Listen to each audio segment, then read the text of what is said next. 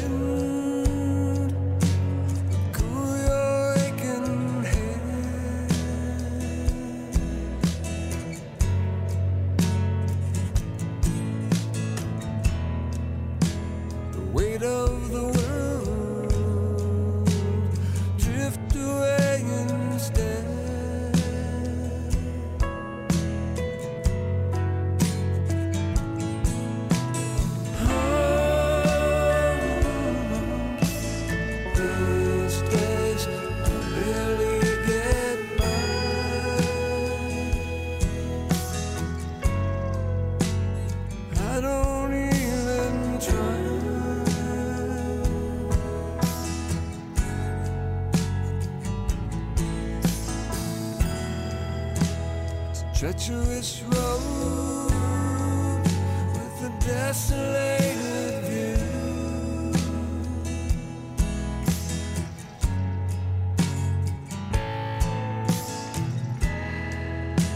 It's distant. Lights hear their foreign view.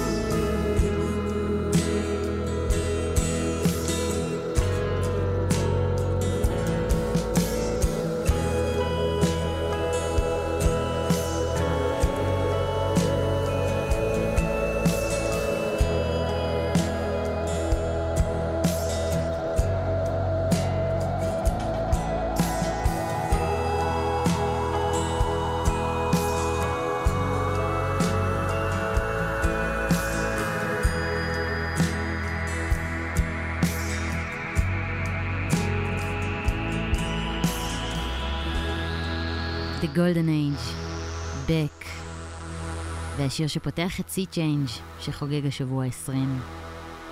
אנחנו נחזור לאלבום בהמשך, נשים אותו בצד בינתיים, אבל קודם בשביל להבין למה האלבום הזה היה כל כך חריג לא רק למי שהזין לו, אלא גם בתוך העולם הפנימי של בק, נחזור אחורה.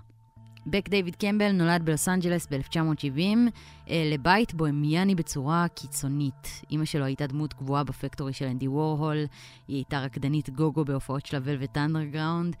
אבא של בק דיוויד קמבל היה מלחין ומנצח, וכשהוא היה ילד, המשפחה שכולה אומנים די נאבקה כלכלית, אז הם עברו לשכונה זולה יותר בלוס אנג'לס שגרו בה מהגרים מקוריאה בעיקר ומאל סלבדור.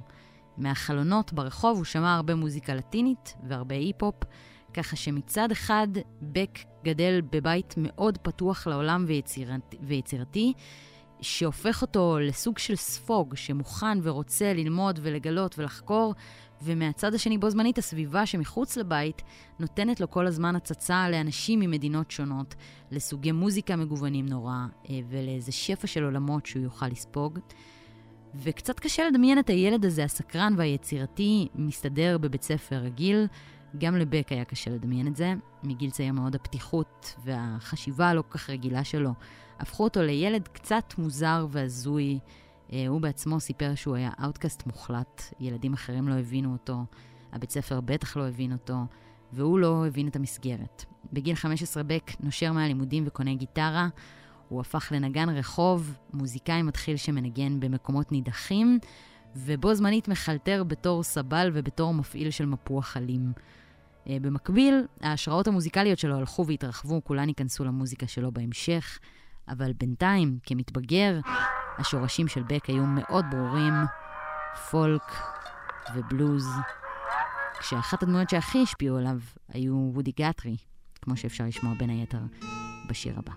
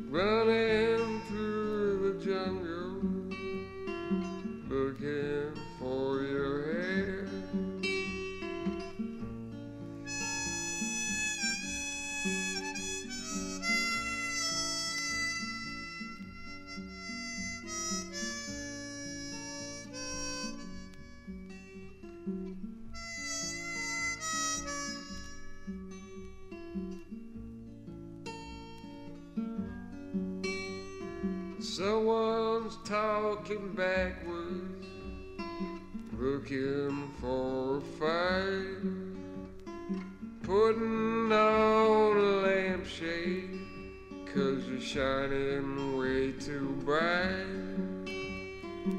I don't want no crying, I don't want no pain, I don't want no lonesome life on a broken train.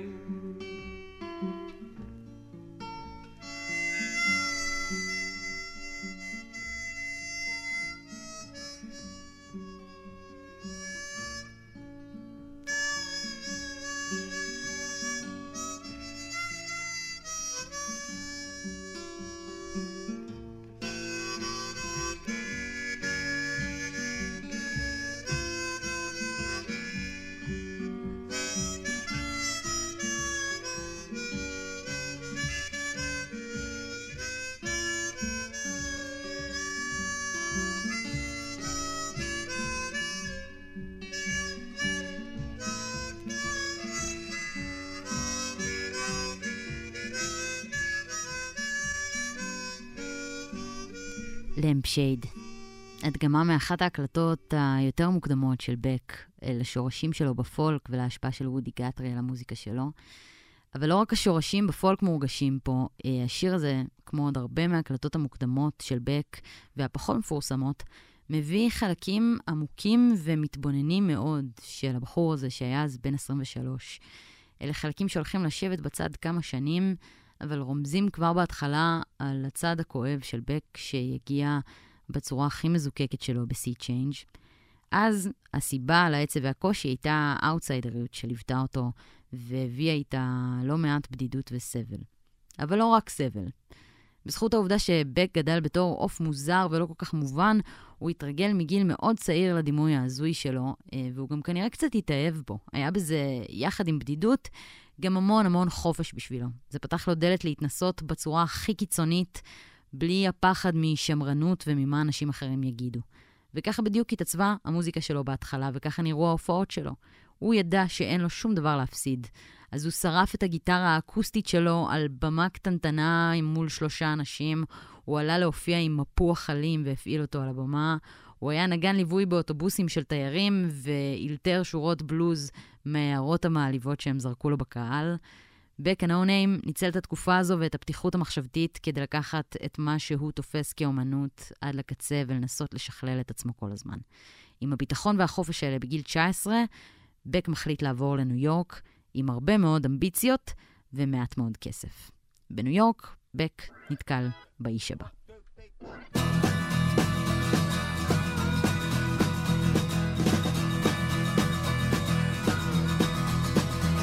Well, I got her some camel lights and I got myself some lucky strikes. Yeah, tonight I'm hanging home sweet home. Yeah, tonight I'm drinking my beer with mom. Cause I'm drinking beers with mom. Drinking beer with mom. Drinking beer with mom. Everything is alright. We're gonna roll a doob on the coffee table. We're gonna eat mom's food and watch her cable. Yeah, maybe later she'll rent some flicks. She goes out to get another six. Cause I've been drinking beer with mom. Drinking beers with mom. Drinking beer with mom. Everything's alright. Alright!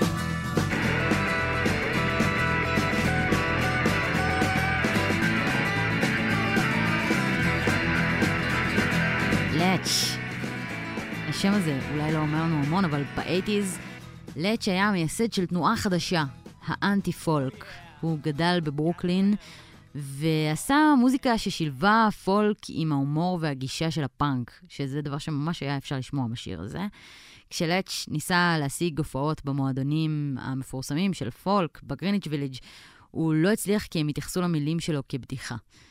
ובתגובה הוא פתח מועדון הופעות משלו, דה פורט, שבו צמח האנטי-פולק כתנועת נגד לפולק הרציני של ה-שישים, שנידע אותם ולא כך רצה שהם יהיו חלק ממנו, כזו שמאפשרת אה, הומור וכלילות ותחושות פחות קוהרנטיות של בלבול ואובדן, והאיש הזה והתנועה שהוא הביא לניו יורק באותן שנים הפך להשפעה מוזיקלית עמוקה על שמות כמו המולדי פיצ'ז ורג'ינה ספקטור, וגם על בק, שבדיוק הגיע לניו יורק בפריחה של הסצנה הזו, ומצא את עצמו בקלות בסביבת האאוטקאסט של האנטי-פולק. בק ניסה להשיג לעצמו כמה שיותר הופעות בניו יורק, אבל הוא לא כל כך הצליח. העיר בלעה אותו. גם בין האאוטסיידרים, הוא הרגיש שאף אחד לא ממש רוצה לשמוע אותו. אז הוא ישן על מיטות של חברים, הוא ניסה למצוא עבודות והרוויח מעט מאוד כסף. מתוסכל, עני ובודד מאוד, בק מחליט לחזור ללוס אנג'לס.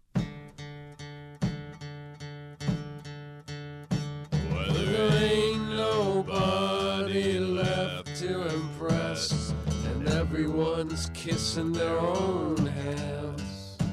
There's six six six on the kitchen floor. There ain't no fire in the pan. I get lonesome. I get lonesome. I get lonesome. I get lonesome.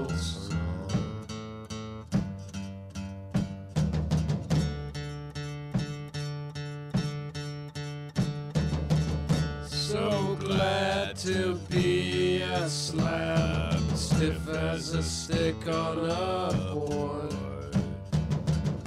I get thoughts and dirty socks piled in the corner. I get lonesome. I get lonesome.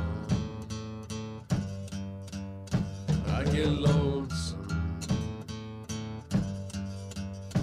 I get lonesome.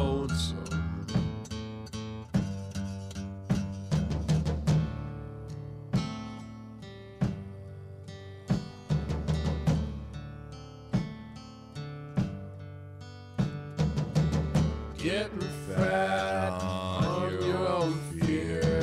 Bring that beer over here. I stomp on the floor just to make a sound. I get lonesome.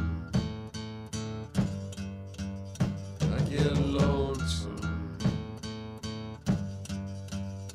I get lonesome. I get lonesome.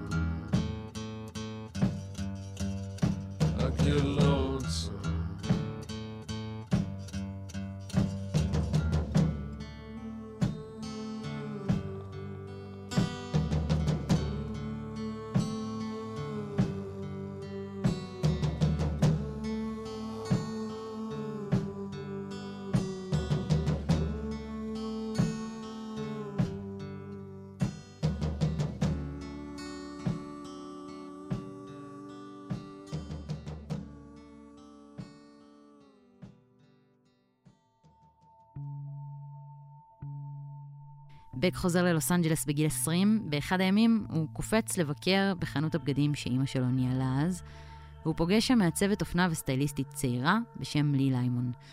בפעם הראשונה משהו משתנה קצת. היא מבינה אותו, היא מאמינה בו, איפה שאנשים אחרים רואים בחור מבולבל ומופרע ולא מבריא כל כך, היא מצליחה לראות את האומן החוקר והרגיש שהוא בפנים, הם מתאהבים, מערכת היחסים החדשה שלהם פתאום נותנת לבק ביטחון ויציבות שלא היו לו עד עכשיו. הוא מנסה להשיג הופעות בלוס אנג'לס ועושה כל מה שאפשר כדי למשוך תשומת לב על הבמה, ובאחת ההופעות האלה הוא עולה עם השיר הזה.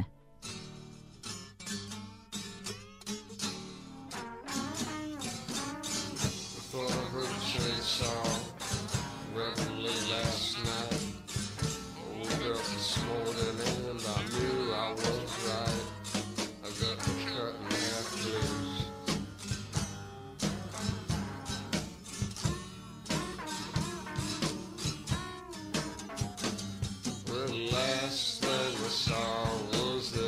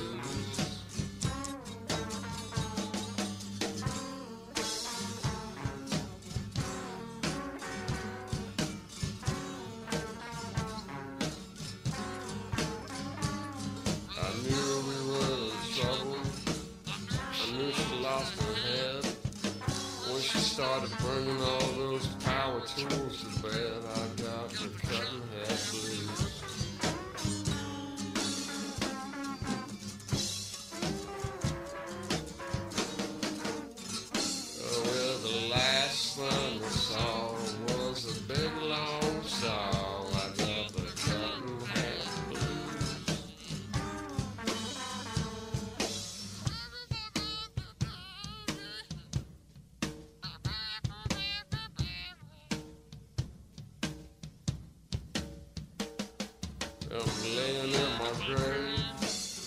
All I do is grunt. Cause an undertaker got it all mixed up and put my ass in the front. I got the Cotton Hand blues.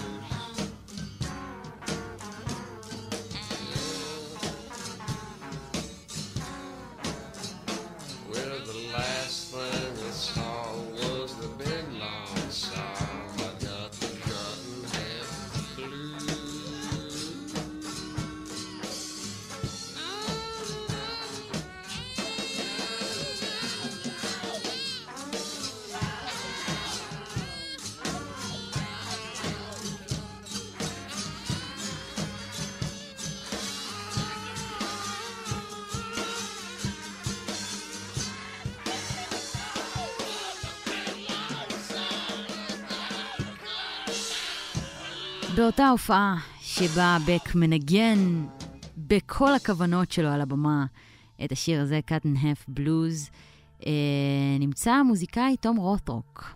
הוא מתלהב מהשיר של בק, הוא הולך לדבר איתו, והוא אומר לבק שהשיר הזה מצוין ושהוא בטח כותב הרבה שירים. בק מספר לו שהוא כותב הרבה, אבל לעתים קרובות הוא שוכח את השירים שלו כי אין לו כל כך דרך להקליט אותם. רוטרוק עונה לו, טוב, אני מקליט מוזיקה, בוא נדבר. הם מדברים, הם קובעים להיפגש באולפן יחד עם המפיק קארל סטפנסון. כשהם מגיעים, קארל בדיוק משחק עם איזה ביט שהוא עבד עליו, והוא משמיע להם אותו. בק מתיישב עם הגיטרה, ומתחיל לנגן ריף יחד עם הביט. הם מתלהבים ממה שקורה, ובק שגדל בשכונה מלאה בהיפ-הופ, עם כל הכבוד לפולק והקאנטרי והבלוז, הוא שמע המון היפ-הופ מאז שהוא היה צעיר, Uh, הוא מחייך לרגע, והוא אומר שיש לו רעיון. הוא יושב בצד בשקט בערך חצי שעה, וחוזר עם שיר גמור. קארל לוחץ על הקלטה, ותוך אחר צהריים אחד, השיר הבא יהיה מוכן.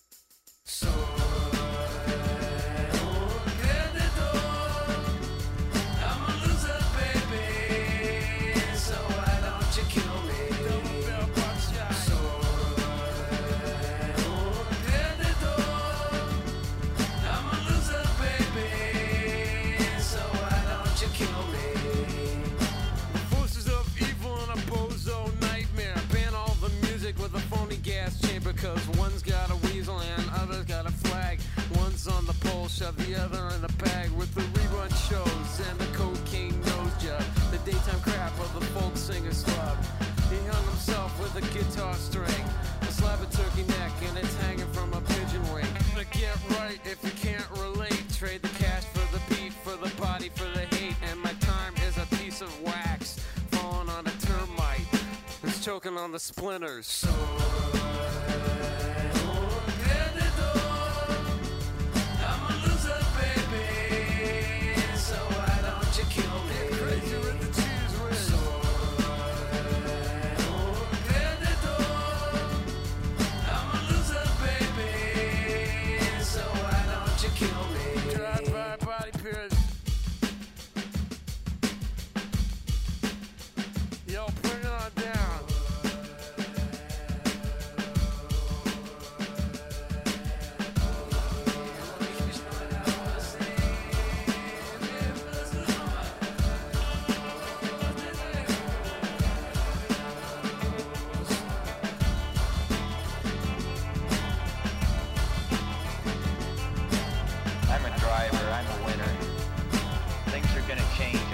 feel it.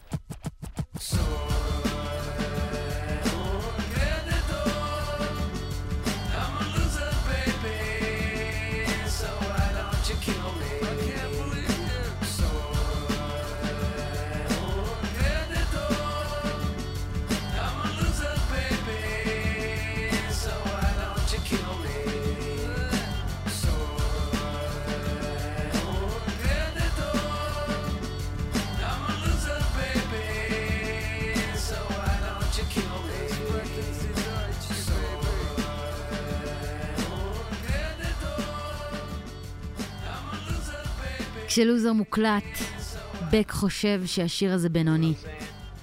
אבל רוט'רוק, שהיה איתו באולפן, מבין שיש פה סיפור אחר לגמרי.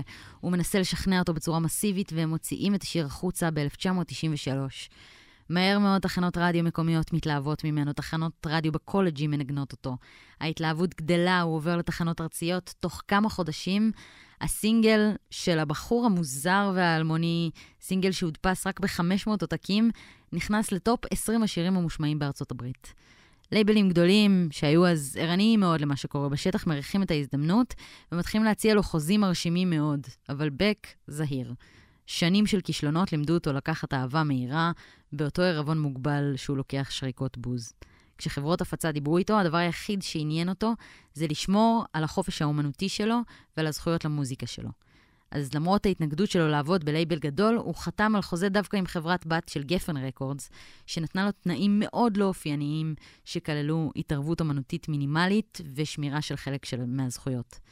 ב-אלף תשע מאות תשעים וארבע גפן מדפיסים עוד עותקים ללוזר, השיר נכנס לטופ עשר של הסינגלים הכי נמכרים בארצות הברית, ואז גם ברחבי העולם. בנקודה הזו בק הוא סיפור הצלחה עצום ומפתיע מאוד. מבקרים ששומעים את זה, מתייגים את השיר הזה בתור סלאקר מיוזיק, מוזיקה שמתאימה לעצלנות והאדישות שיחסו אז לדור, לדור ה-X. אנשים בתעשייה צחקו על בק, הם אמרו שהוא הולך להיות one hit wonder, אמרו שהפיזור שלו בין פולק, להיפ-הופ, לפאנק, הוא לא עקבי, והוא חסר מחשבה. היו כאלה שהמשיכו לחשוב ככה גם אחרי האלבום הראשון שלו, Mellow Gold, הרשמי, שיצא ב-תשעים וארבע. אבל בק, עם הגב של מי שהכיר והבין את המוזיקה שלו, עם הגב של לי לימון, הבת זוג שלו, שמבינה בדיוק כמה מחשבה יש במוזיקה שלו, הוא לא מתרגש יותר מדי. אחרי שנים של מאמץ וחוסר הבנה, ב-תשעים ושש המבקרים הצינים משתתקים, בק מוציא את Odelay. עם שירים כאלה. בשלב הזה כבר קשה מאוד לקרוא לו one hit wonder.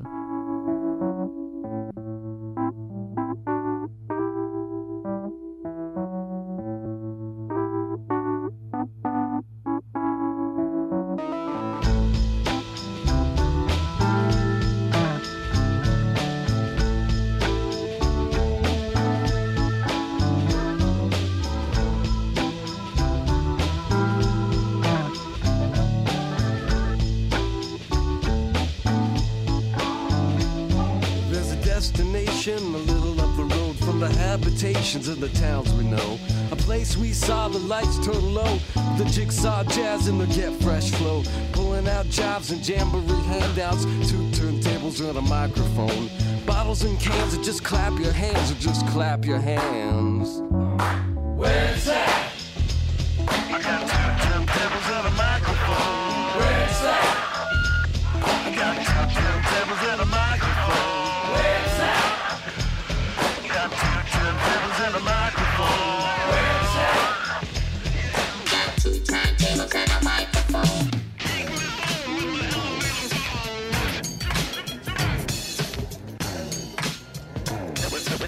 That was a good drum break. Pick yourself up off the side of the road with the elevator bones and your whip flash tones. Members only hypnotizers move through the room like ambulance drivers. Shine your shoes with your microphone blues. Your suits with your parachute boots. Passing the Gucci from coast to coast. Let the man get Wilson. Where's that? I got two turntables and a microphone. Where's that? I got two turntables and a microphone.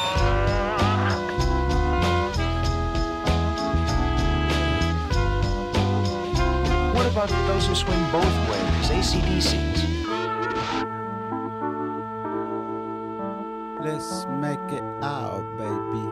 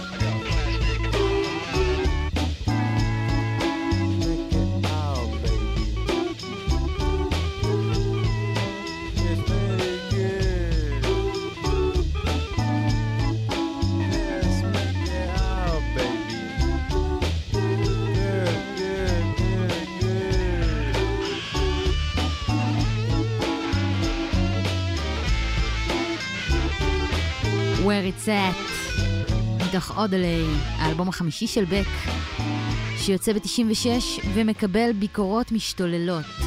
המבקרים עפו עליו, גם הקהל. הוא זכה בשני פרסי גרמי, האלבום האלטרנטיבי הטוב של השנה והביצוע הקולי הגברי הטוב ביותר. וככה תוך פחות מחמש שנים בק הופך מהלוזר שאף אחד לא רצה לתת לו מקום להופיע, לאחד השמות הכי אהובים ומוערכים בעולם המוזיקה. לאט לאט הקהל והמבקרים מבינים שצורת המחשבה האסוציאטיבית והמגוונת של בק היא לא חיסרון, היא יתרון. אם בהתחלה צחקו על צורת הכתיבה שלו האבסורדית, שנשמעת אקראית ולפעמים מגוחכת, עכשיו מי שמתעמק במוזיקה שלו כבר מבין שזה לא במקרה, זה מאוד מחושב. בק דיבר על תהליך הכתיבה שלו, הוא אמר שהוא נכנס לאלבום כשהוא מרגיש יותר כמו איש קולנוע מאשר כמו מוזיקאי. הוא בוחר תפאורה ואווירה ואנרגיה, ומתנסה בכל פעם בתור דמות אחרת. פעם אחת הוא הבלוזיסט על המיסיסיפי, פעם אחת הוא הדי-ג'יי האלקטרוני, לפעמים הוא הראפר מניו יורק, לפעמים פנקיסט, ולפעמים הוא מעריץ של מוזיקה ברזילאית. כל צורות המחשבה חיות אחת עם השנייה בשלום. הוא קופץ מאלבום לאלבום, נותן לרעיונות להתבשל, מחליף מצבי תודעה. הדבר היחיד שחשוב הוא החופש. Upon a broken guitar in all the streets, the reek of tropical charms, the embassies lie in hideous yards where tourists snore and decay. And when they dance in a reptile blaze, you wear a mask, an equatorial haze into the past, a colonial maze where there's no more confetti to throw. You wouldn't know what to say to yourself, love is a poverty you couldn't sell. Misery waits in big hotels, be a victim.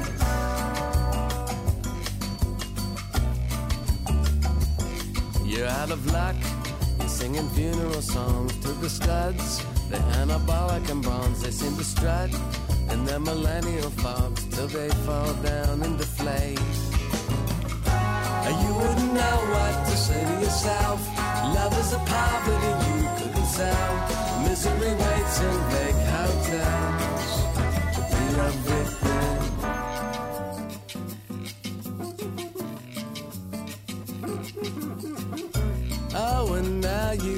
your fun under an air-conditioned sun. It's burned into your eyes, leaves you plain and left behind. I see them rise and fall into the jaws of a past and then love. You wouldn't know what to say to yourself. Love is a poverty you couldn't sell. Misery waits in big hotels. Be a victim.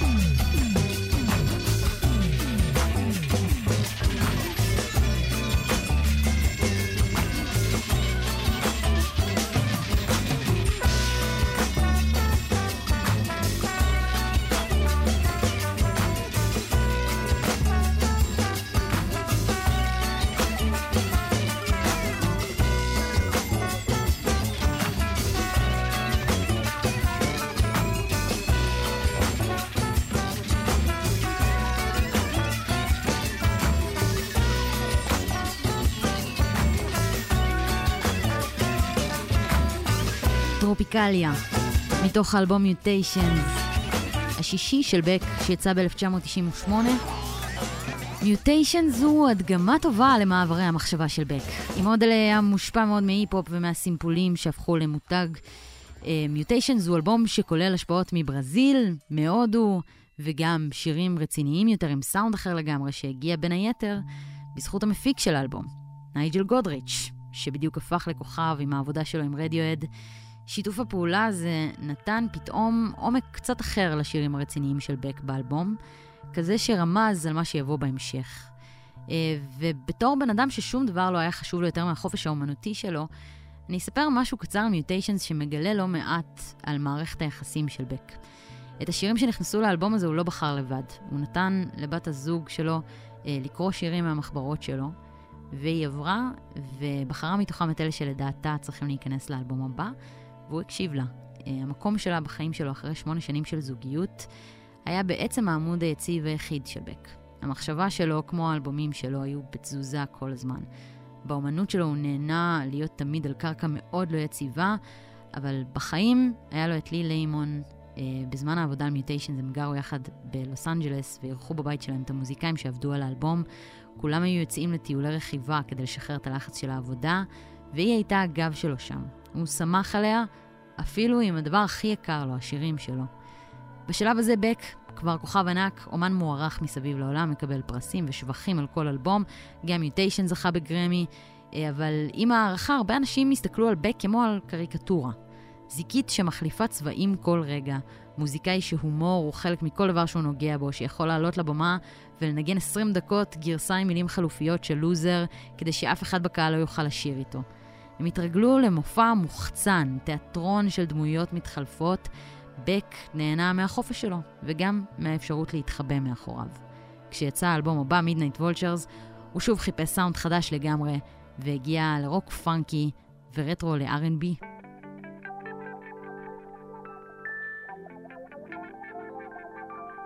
בשיר אחד, הוא הכניס השפעות משתי הזיקיות הגדולות של עולם המוזיקה. גם פרינס נמצא פה, וגם דיוויד בוי, ההשראות המרכזיות של דברה.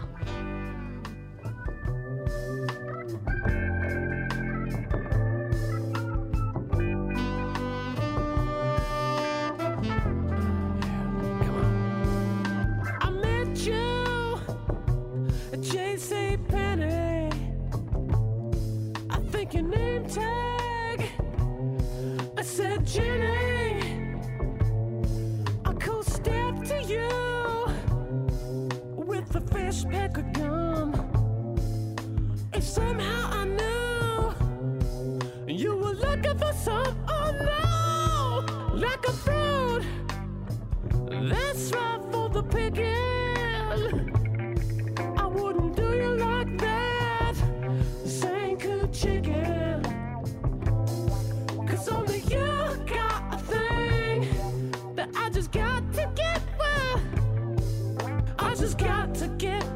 get with you, and you know what we're gonna do. I wanna get with you. Oh, girl, and your sister, I think her name's Deborah. I wanna get with you.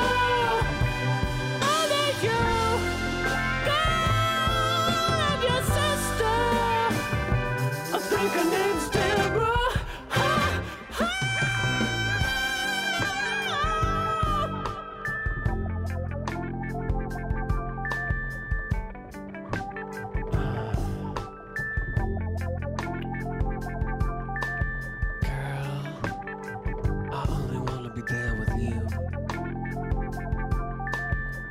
Got something that I just got to get with.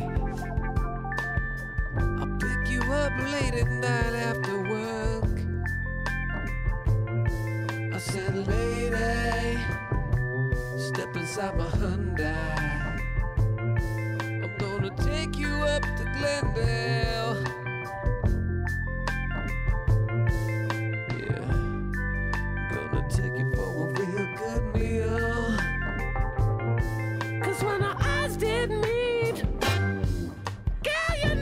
Was packing heat.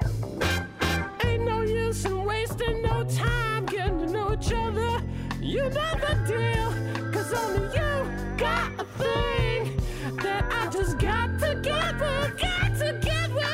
I just got, I just got to yeah. get with you, got that you, you. Oh, oh, oh.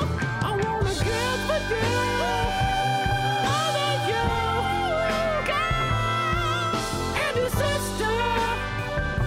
I think her name's Deborah. I wanna get with you. Girl, yeah, and your sister. I think her name's Deborah. Oh, oh. Come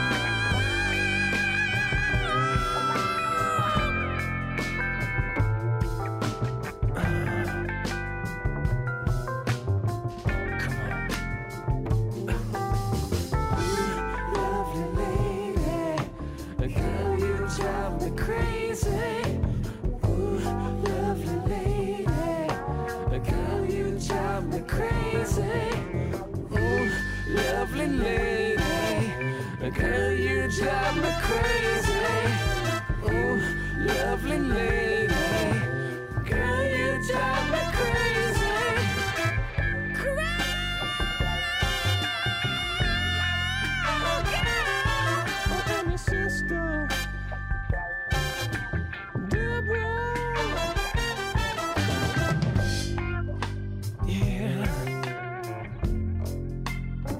Driving me crazy, crazy, oh. Crazy.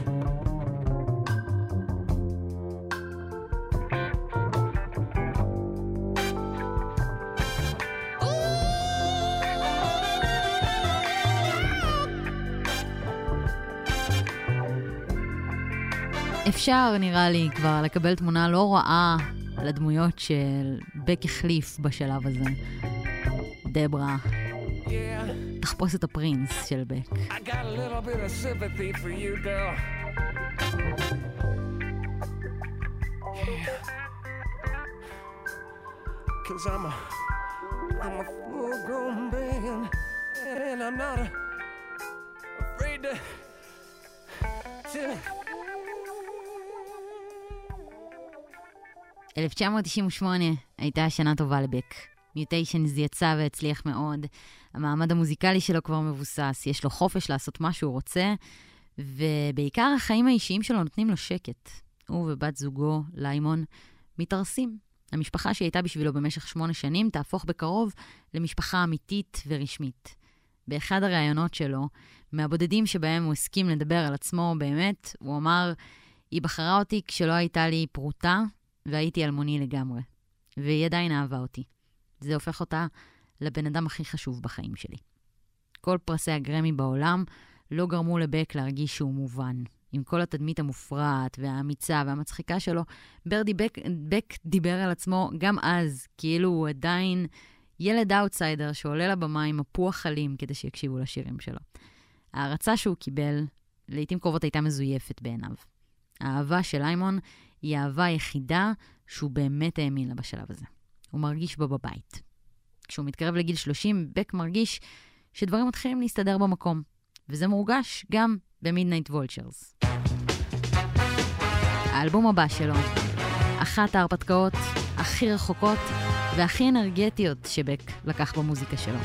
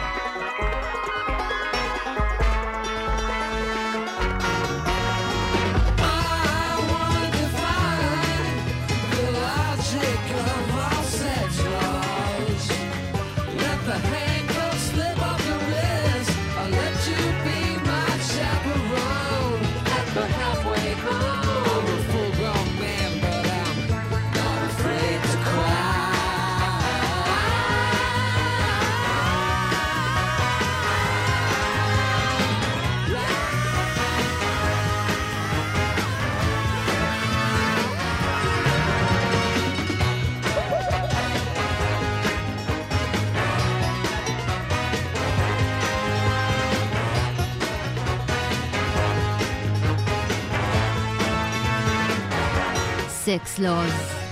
פחות או יותר הנקודה המוזיקלית האחרונה שבק מבקר בה לפני גיל שלושים. אחת הסיבות ששמענו את השיר הזה היא המרחק העצום שנמצא בינו לבין הנקודה הבאה שבק יבקר בה. שלושה שבועות לפני שהוא חוגג שלושים, בק חוזר הביתה מסיבוב הופעות, הוא פותח את המחשב ומוצא שם את המייל הפתוח של לי ליימון, ארוסתו הטריה, בת הזוג שלו בתשע השנים האחרונות. בתיבת המייל שנפתחת מולו הוא רואה התכתבות של ליימון עם גבר אחר, גם הוא מוזיקאי, ובק מבין שהיא בוגדת בו. ליימון ניהלה רומן מאחורי הגב שלו, והוא רותח ושבור, נפרד ממנה רגע לפני יום הולדת שלושים, רגע לפני החתונה, ורגע אחרי שסוף סוף הוא הרגיש בבית. בק לא מדבר המון על החיים האישיים שלו, אמרנו את זה כבר, הוא בטח לא דיבר עליהם הרבה באותם ימים. בשנת אלפיים, כשהוא חגג שלושים, היא לא הייתה במסיבה שלו. אנשים ניסו להבין ממנו מה קרה, אבל הוא לא הסכים להגיד עליה מילה. אבל באותו שבוע, בשבוע האחד הזה, שאחרי הפרידה, המילים זורמות החוצה מבק. הוא כותב שירים ברצף בלתי נשלט. הוא מרוסק, והוא משתמש בדבר השני הכי יציב שלו, האפשרות לכתוב שירים. הוא איבד את הבית שלו, והוא חוזר לדבר הכי דומה לבית. השירים האלה שיוצאים ממנו בשבוע אחד, הם קצת שונים ממה שלמדנו להכיר.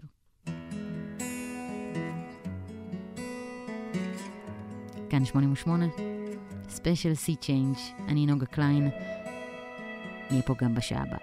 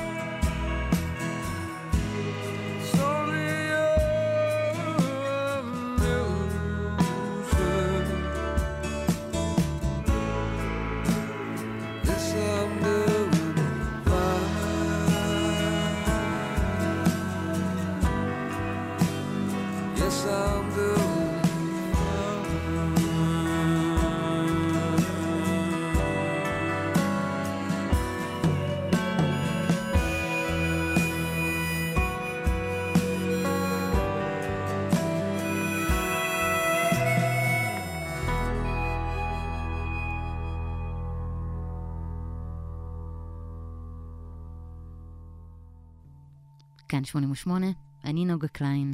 אנחנו בשעה שנייה לכבוד האלבום Sea Change, שיצא השבוע לפני עשרים שנה, ובמשך שבוע בק כותב את שברון הלב שלו. אחרי שבוע הוא מפסיק, ומניח את השירים האלה על המדף. זה לא מהלך חדש בשביל בק, כמעט בכל תקופה הוא עבד על אלבום עם צבע מסוים, ובזמן הזה כתב שירים אחרים עם אופי אחר, הוא נתן להם לנוח בצד, עד שהוא הרגיש כעבור כמה שנים, שהוא יכול לעבוד עליהם וללכת לכיוונם שוב. אז בק מניח את שירי הפרידה שלו בצד. אחרי שהוא כותב אותם, הוא בכלל לא מתייחס אליהם כשירים לקהל. הוא מתייחס אליהם כמו הדרך שלו לפרוק את השבר שלו, כדי שהוא יוכל להמשיך הלאה. אז בק מנסה להמשיך הלאה בחיים שלו, מתנהג כאילו הכל רגיל. ואחרי תקופה של כמעט שנתיים, הוא מבין שזה לא באמת אפשרי. שהוא לא הולך להרגיש נקי עד שהוא ישחרר את השירים האלה החוצה, והוא מבין עוד דבר חשוב. כשהזמן עובר, הוא מסתכל על השירים מזווית פחות פצועה ויותר סלחנית, והוא אומר לעצמו, אלה בסוף השירים נוגעים באחד המצבים הכי אוניברסליים שיש, שברון לב מאהבה גדולה.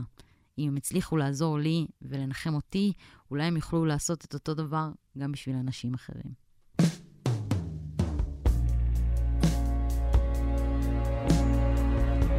אנחנו עם Lonesome Tears מתוך Sea Change.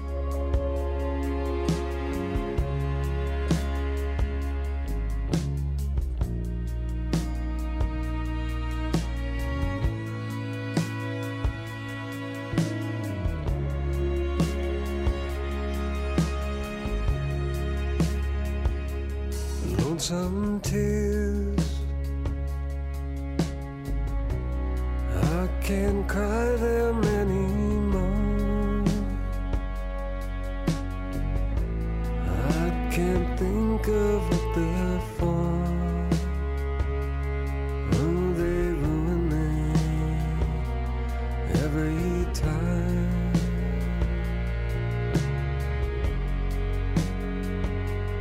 But I'll try.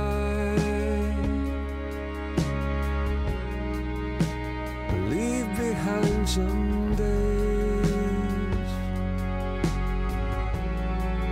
these tears just can't erase. I don't need them anymore.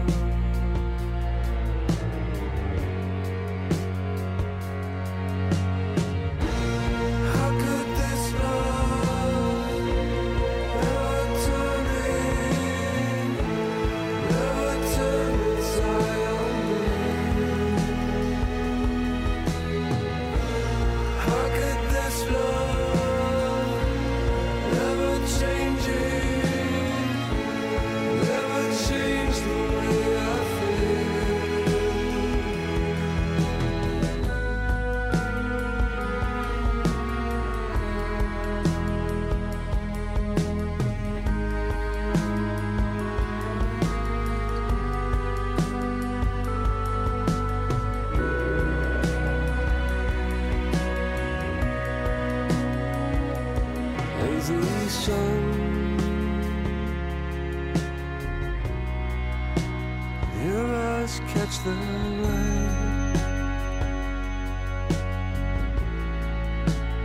Promises that might come true for a while.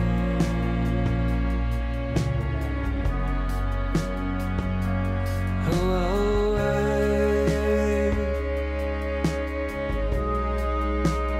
Father that I should.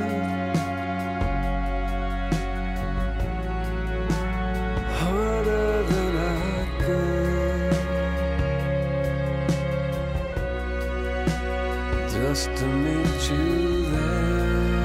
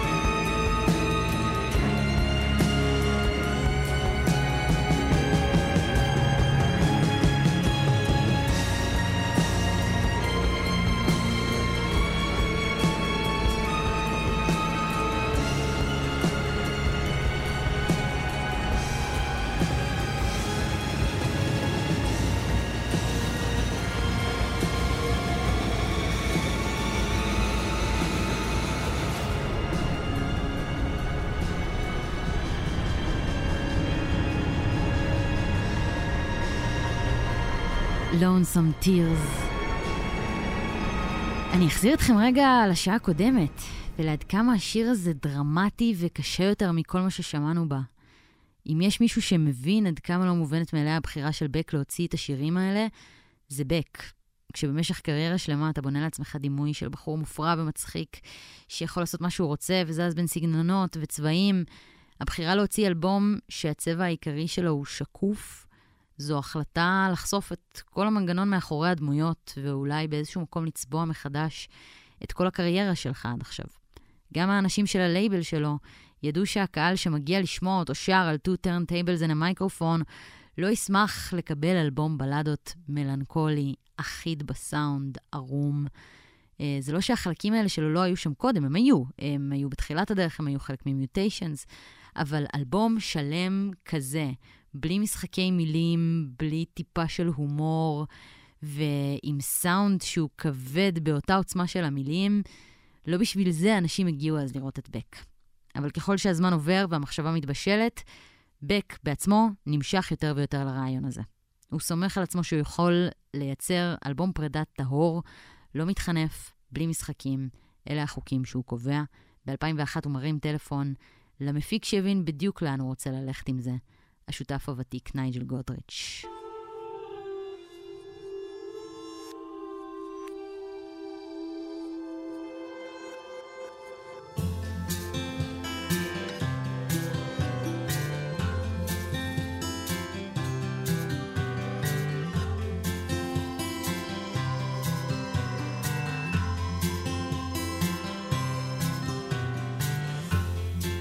Sorry eyes that cut through bone to make it hard to leave you alone, leave you here wearing your wounds, waving your guns, somebody knew. Baby, you're lost. Baby, you're lost. Baby, you're lost because there's too many people you used to know. They see you coming, they see you go. Know your secrets, you know theirs. This town is crazy, nobody cares. Baby, you're lost. Baby, you're lost. Baby, you're lost.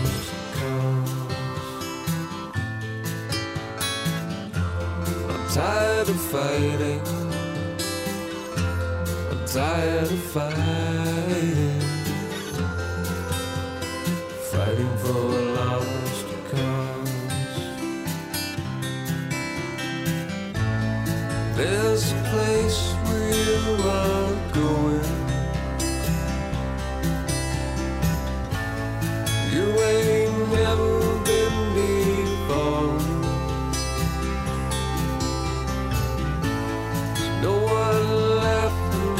You're back now, no one's standing at your door. That what you thought love was for. Baby, you're lost. Baby, you're lost. Baby, you're lost because I'm tired of fighting, I'm tired of fighting, fighting for a lost cause.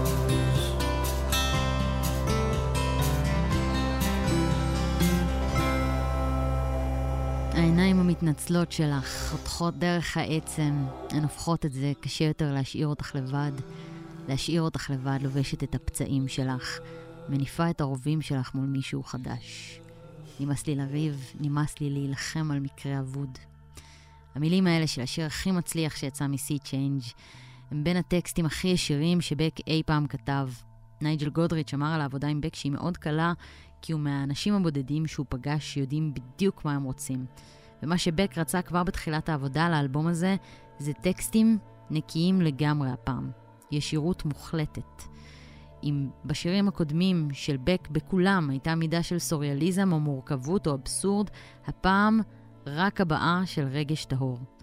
הוא ידע שהגישה החצי קבויה ששרתה אותו שנים תשרת גם את האכזבה ואת הכאב של השירים עצמם. היא תהפוך אותה מקיץ' מלא בפאטוס לטיפות קטנות ומדודות של כאב. בק גם כיוון את גודריץ' לאלבום שהסאונד שלו אחיד, כמעט מונוטוני. כמעט בכל אלבום של בק אפשר לעבור בין חמישה מצבי צבירה, לפעמים כמה סגנונות שונים, אבל לא הפעם. חוט ישיר ואטמוספרי, אווירה שקטה, הפקה חולמנית, רגעים סינמטיים, ובמרכז של כל אלה, הקול של בק מגיש בלי שום מניירות את המילים הפצועות, חותכות דרך העצם, לוקחות את בק ואיתו את כל מי שמקשיב לאלבום הזה, לרגע ההוא שבו האדמה נתלשת מתחת לרגליים, והדבר הכי בטוח ונקי בעולם שלך נעלם.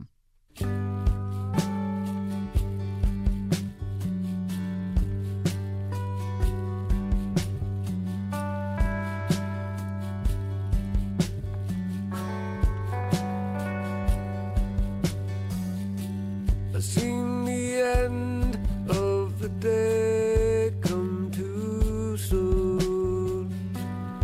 Not a lot to say, not a lot to do. You played the game, you owe nothing to yourself.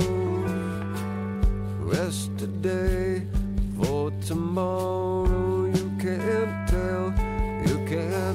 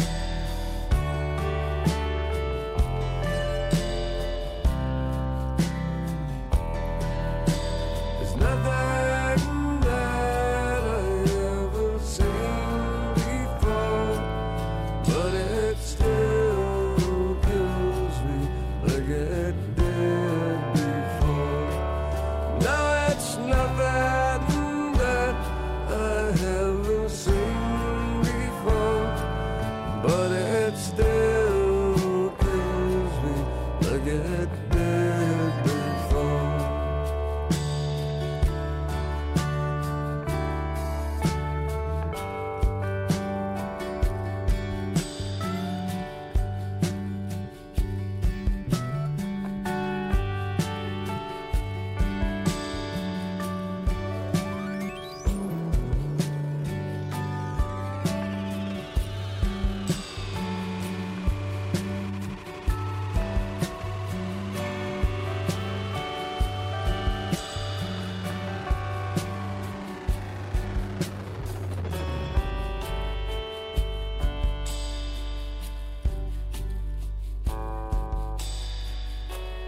ראיתי את סוף היום מגיע מאוחר מדי.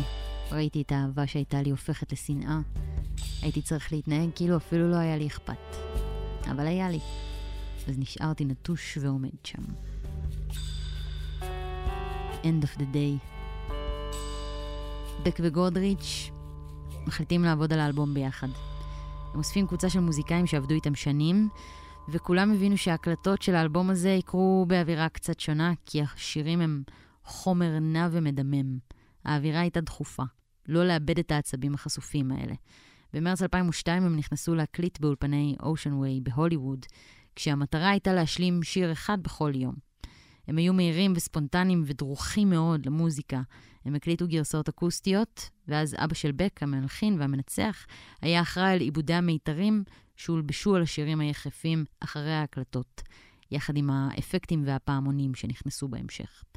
בזמן ההקלטות של Sea Change, משהו מוזר קורה.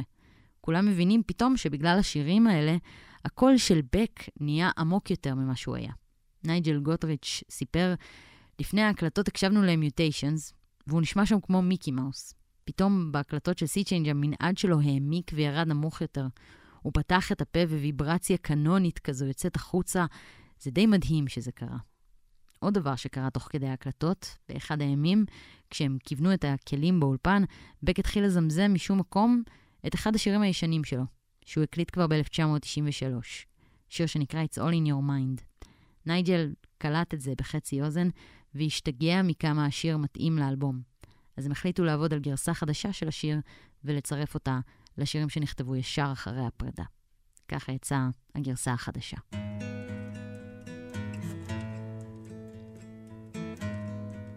וגם החלקים הכי אסוציאטיביים באולפן היו מחוברים בדיוק למקום שמתוכו השירים האלה דיממו החוצה מלכתחילה. Well, it's all in your mind, it's all in your mind, well, it's all in your mind, it's all in your mind, and I want it to be, I want it to be, want it to be.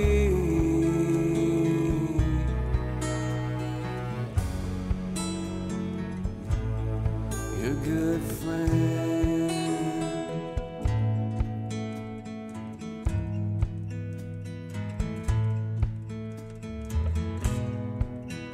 Well, I cannot believe you got a devil up your sleeve, and he's talking to me, and I cannot believe.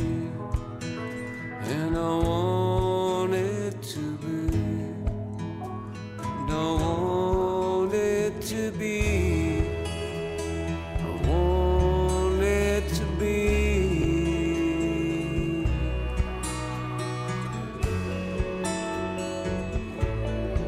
A good friend.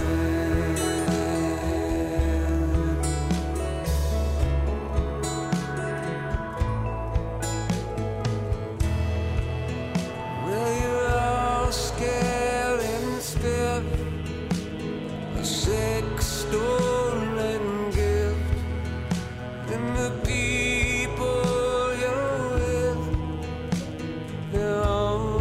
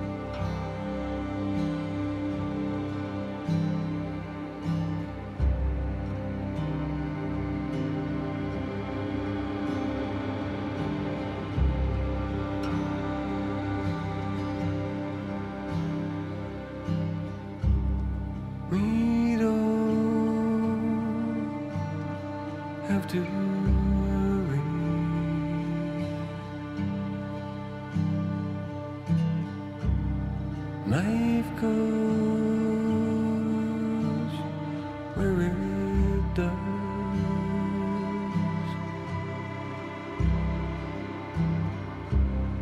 Faster than it believes.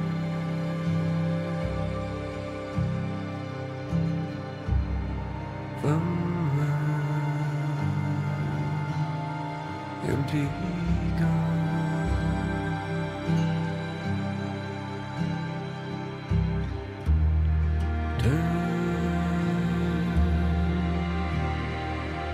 So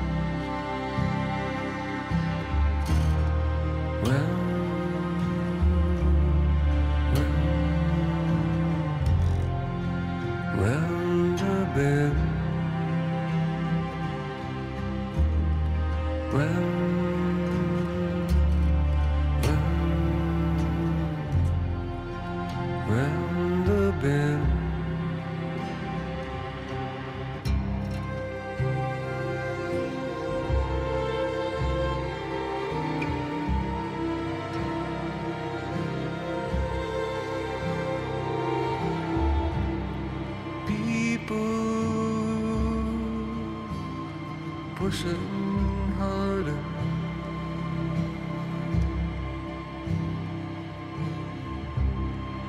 up against themselves,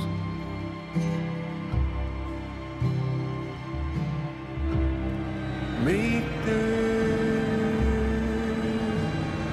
daggers sharper.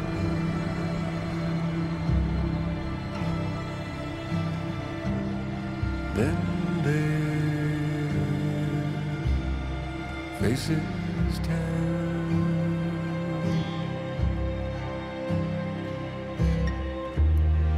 babe, it's your time now.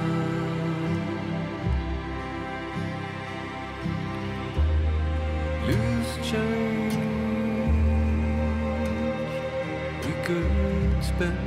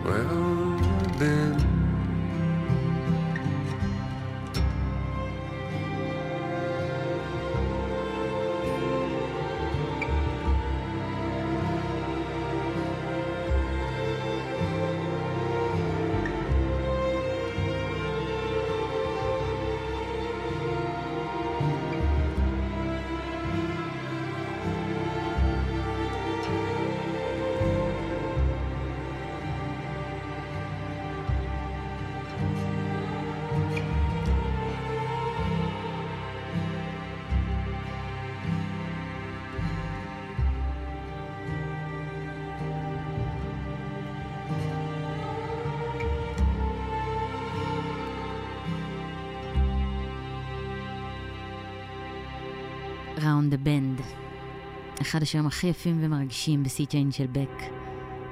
לא מעט מהאנשים ששמעו את האלבום הזה בפעם הראשונה הרגישו בשיר הזה השפעה מאוד מאוד חזקה של ניק דרייק, ובאמת בק הוורסטילי והחוקר חזר באלבום הזה לבית המוזיקלי הראשון שלו בפולק, כנראה כמו כל בן אדם שעובר משבר בחיים.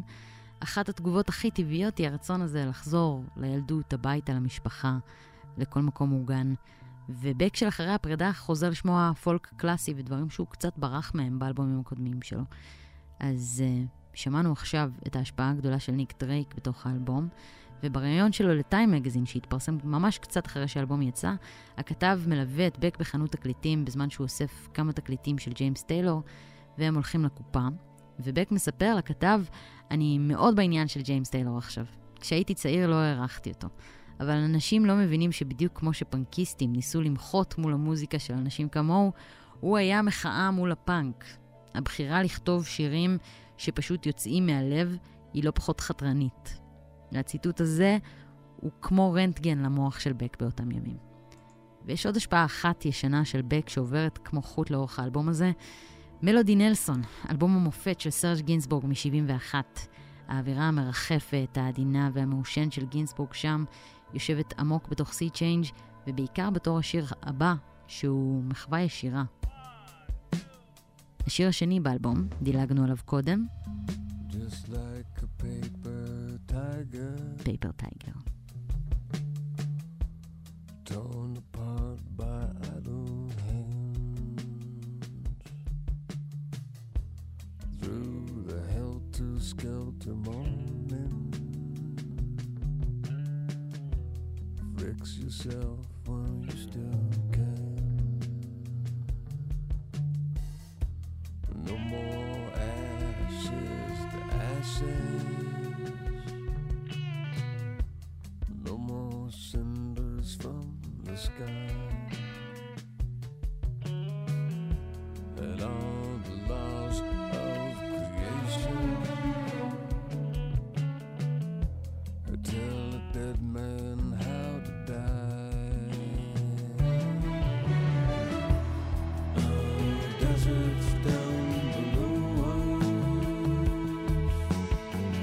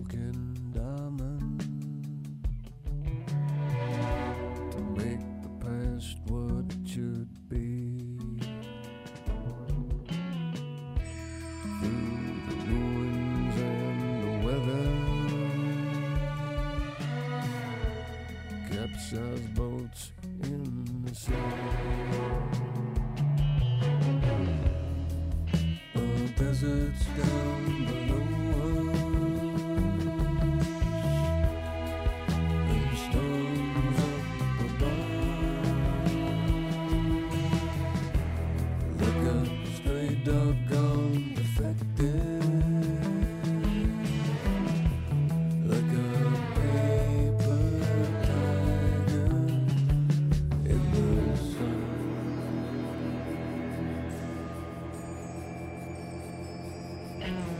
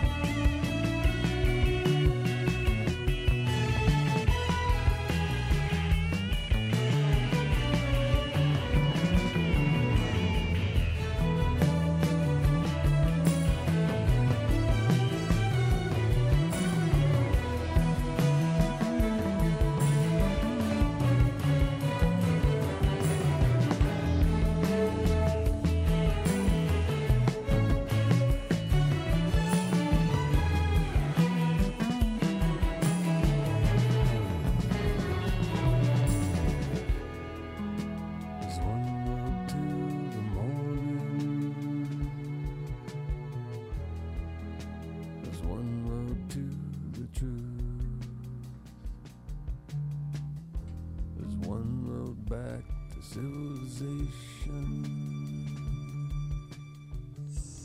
where there's no road back to you. פייפר טייגר, בק.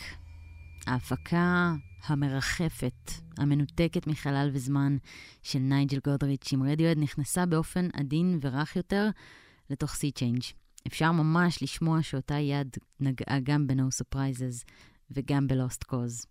השילוב של הקו המרחף עם הקול המובס והעמוק של בק יצר אסופת שירים מנחמת באופן מאוד לא פולשני. אלבום שתופר בעדינות את הפצעים של מי ששומע אותו. אחרי שהוא היה שלם, כולם הרגישו שהוא אלבום מיוחד, ובכל זאת היו עדיין חששות. מצחיק לומר קצת, אבל בק ידע שכשהאלבום הזה יצא, יהיה לו קשה מאוד לחזור להיות הילד המגניב ששורף גיטרות על הבמה. אחרי אלבומים די כיפים, בק שם את הלב שלו פה על מגש. האלבום הזה לא ברח בשום שלב לרעיונות או לשכל, הוא נשאר אלבום רק ללב. הסביבה המקצועית שלו ידע, והוא ידע שכנראה הפעם לא יהיו פה להיטי רדיו, שיכול להיות שהוא יפסיד חלק מהקהל, ואולי גם חלק מהערכה אליו. זו הייתה טעות. ב-עשרים וארבעה בספטמבר אלפיים ושתיים, Sea Change יוצא לעולם.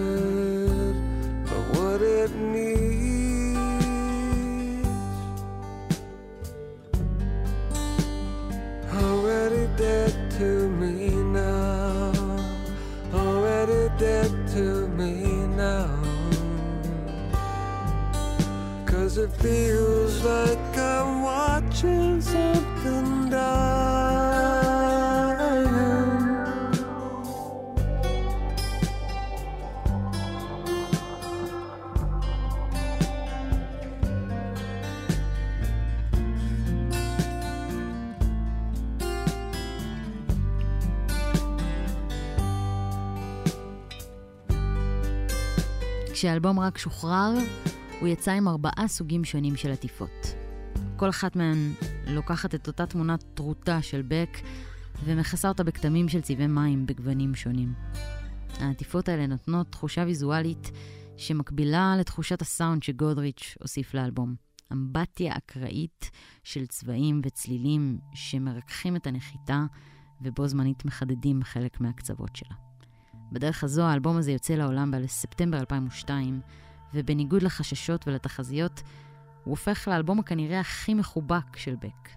כן, יש חלקים גדולים מהקהל של בק שלא אוהבים את הפשטות החדשה הזו, הרצינית, הכבדה, יש לבק קהל לא קטן שמרגיש ש-Sea Change מסמל לזה התמסחרות.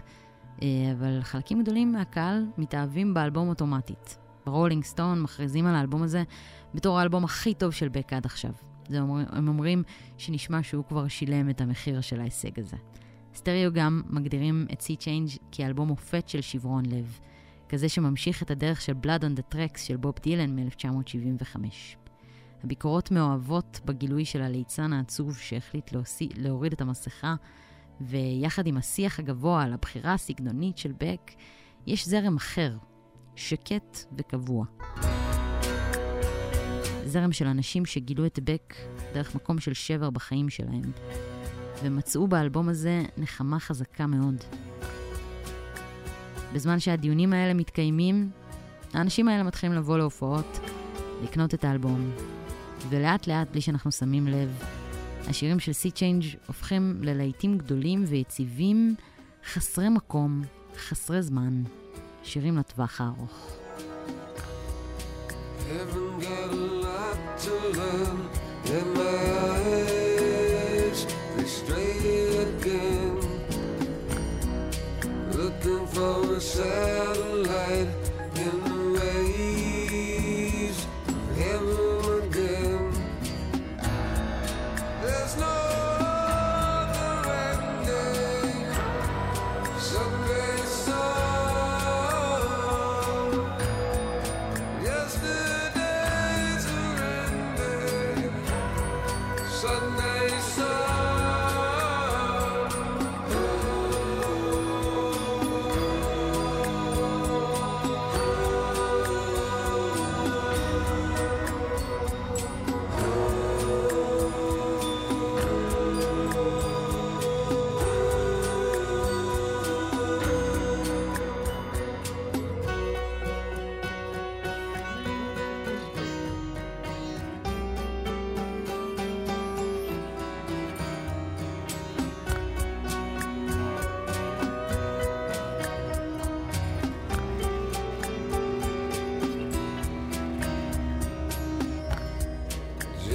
Minds walking a line, and their faces jade the strain.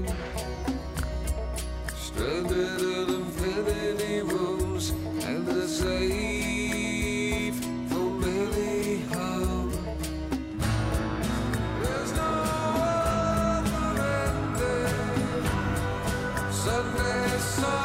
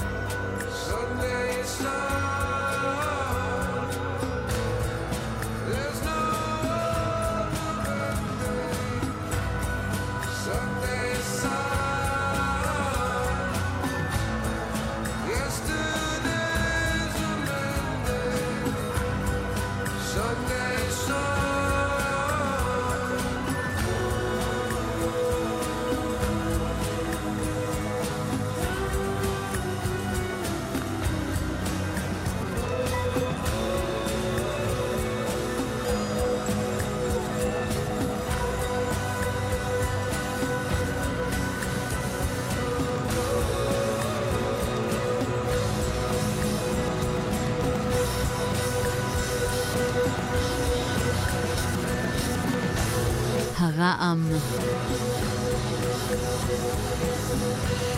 שהוא אחת מנקודות הביאבוע הכי מרגשות ב-Sea Change, Sunday Sun. Sea Change מצד אחד היה נקודת מפנה בקריירה של בק, אבל מצד שני מבחינתו הוא לא שינה המון. התגובות שהוא קיבל, האמירה שחזרה על עצמה אז, בעקבות ההתלהבות האדירה מהאלבום, היא שזה האלבום הכי אמיתי שלו. וזה קיבל מבק תשובה מורכבת ורחבה יותר. בק ענה, כל החלקים הם אמיתיים. החלקים המצחיקים שלי, או האזויים או הבועטים, הם לא פחות ענים מהחלקים העצובים והקשים. בסיבוב ההופעות של האלבום, שהיה הצלחה גדולה, בק כבר הרז את העצבים החשופים שלו, ודאג להזכיר גם על הבמה שלא משנה כמה מהנפש שלו קיבלנו, זו אף פעם לא התמונה המלאה. מהסיבה הזו הוא בחר את הפליימינג ליפס ללוות אותו בטור הזה. האנרגיות שלהם בהופעות איזנו את השירים הכואבים מ-Sea Change, והחזירו את בק כל כמה זמן לאזורים הלא צפויים והמופרעים שהוא מרגיש בהם הכי בנוח. אנחנו נמשיך עם האלבום לקראת הסוף שלו, עם אחד הרגעים הווקליים הכי עמוקים שבק מגיע אליהם, ועם השורה שנתנה לאלבום את השם שלו. Drown, drown, sailors run around. In a sea change, nothing is safe. The little one. Go to sleep. We're so tired now. All together in this naked of souls.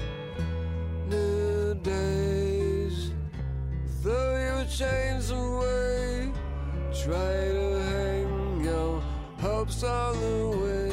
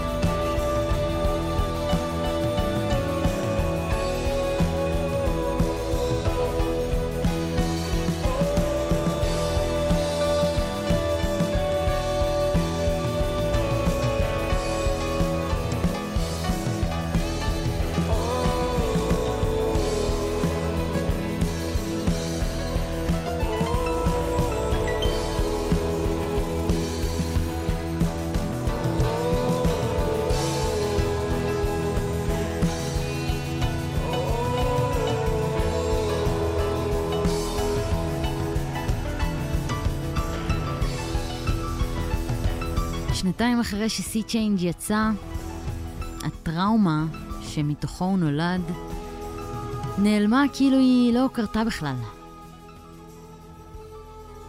בק המשיך לעבוד על מוזיקה בכיוונים אחרים, נופים חדשים, דמויות חדשות, והוא גם מצא אהבה חדשה. השחקנית מריסה ריביסי, שאיתה הוא התחתן ב-אלפיים וארבע, באותה שנה גם נולד הבן הבכור שלהם, שקיבל אחות קטנה שלוש שנים אחר כך. לי ליימון, האישה הראשונה שאהבה אותו כשלא היה לו כלום, לא הוזכרה מאז. שברון הלב של בק נכתב, ואז הוקלט, ואז עובד, ואז שוחרר לעולם. מאז בק מופיע עם השירים ודיבר על האלבום, אבל תמיד בנימה של מרחק. אולי אלה חורים שהזמן ממלא, אולי אלה חורים שצריך לברוח מהם כמה שיותר רחוק, ולקוות שעם הזמן הם יפסיקו להגיע לביקור.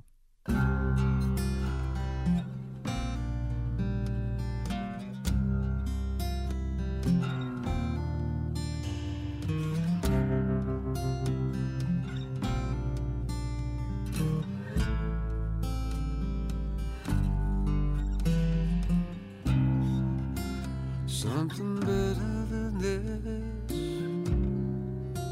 someplace I'd like to go, to let it all I've learned, tell me what I know, about the kind of life never thought I'd live. Tell the ugly truth, show me what it did. Let it pass on the side of the road. What a friend could tell me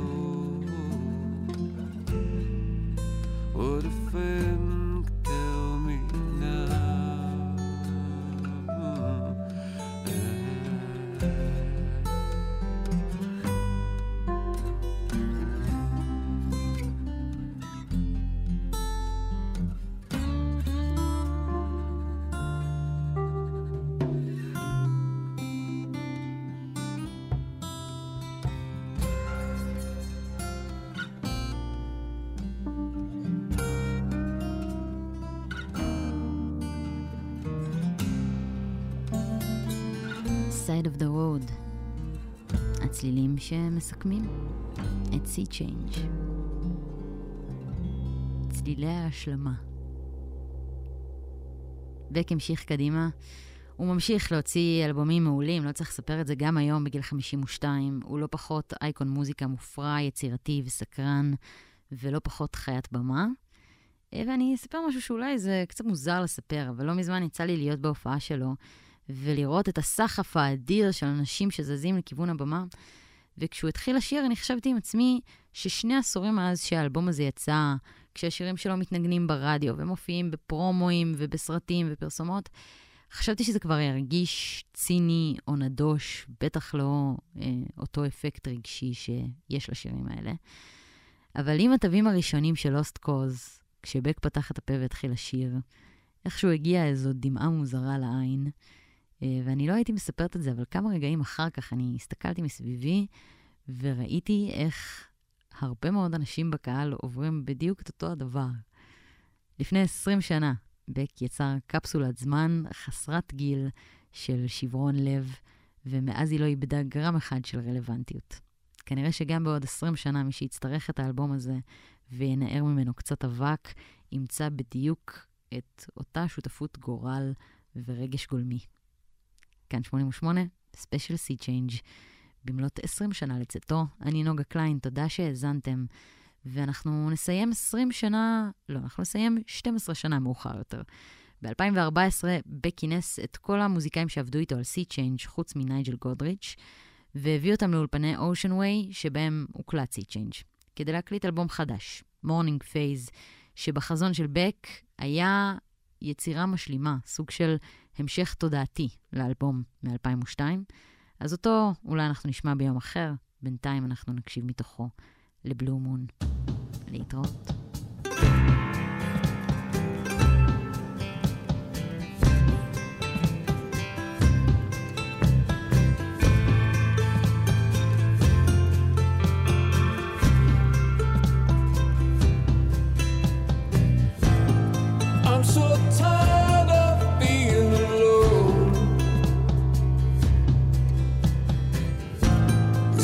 ten walls to all I've known.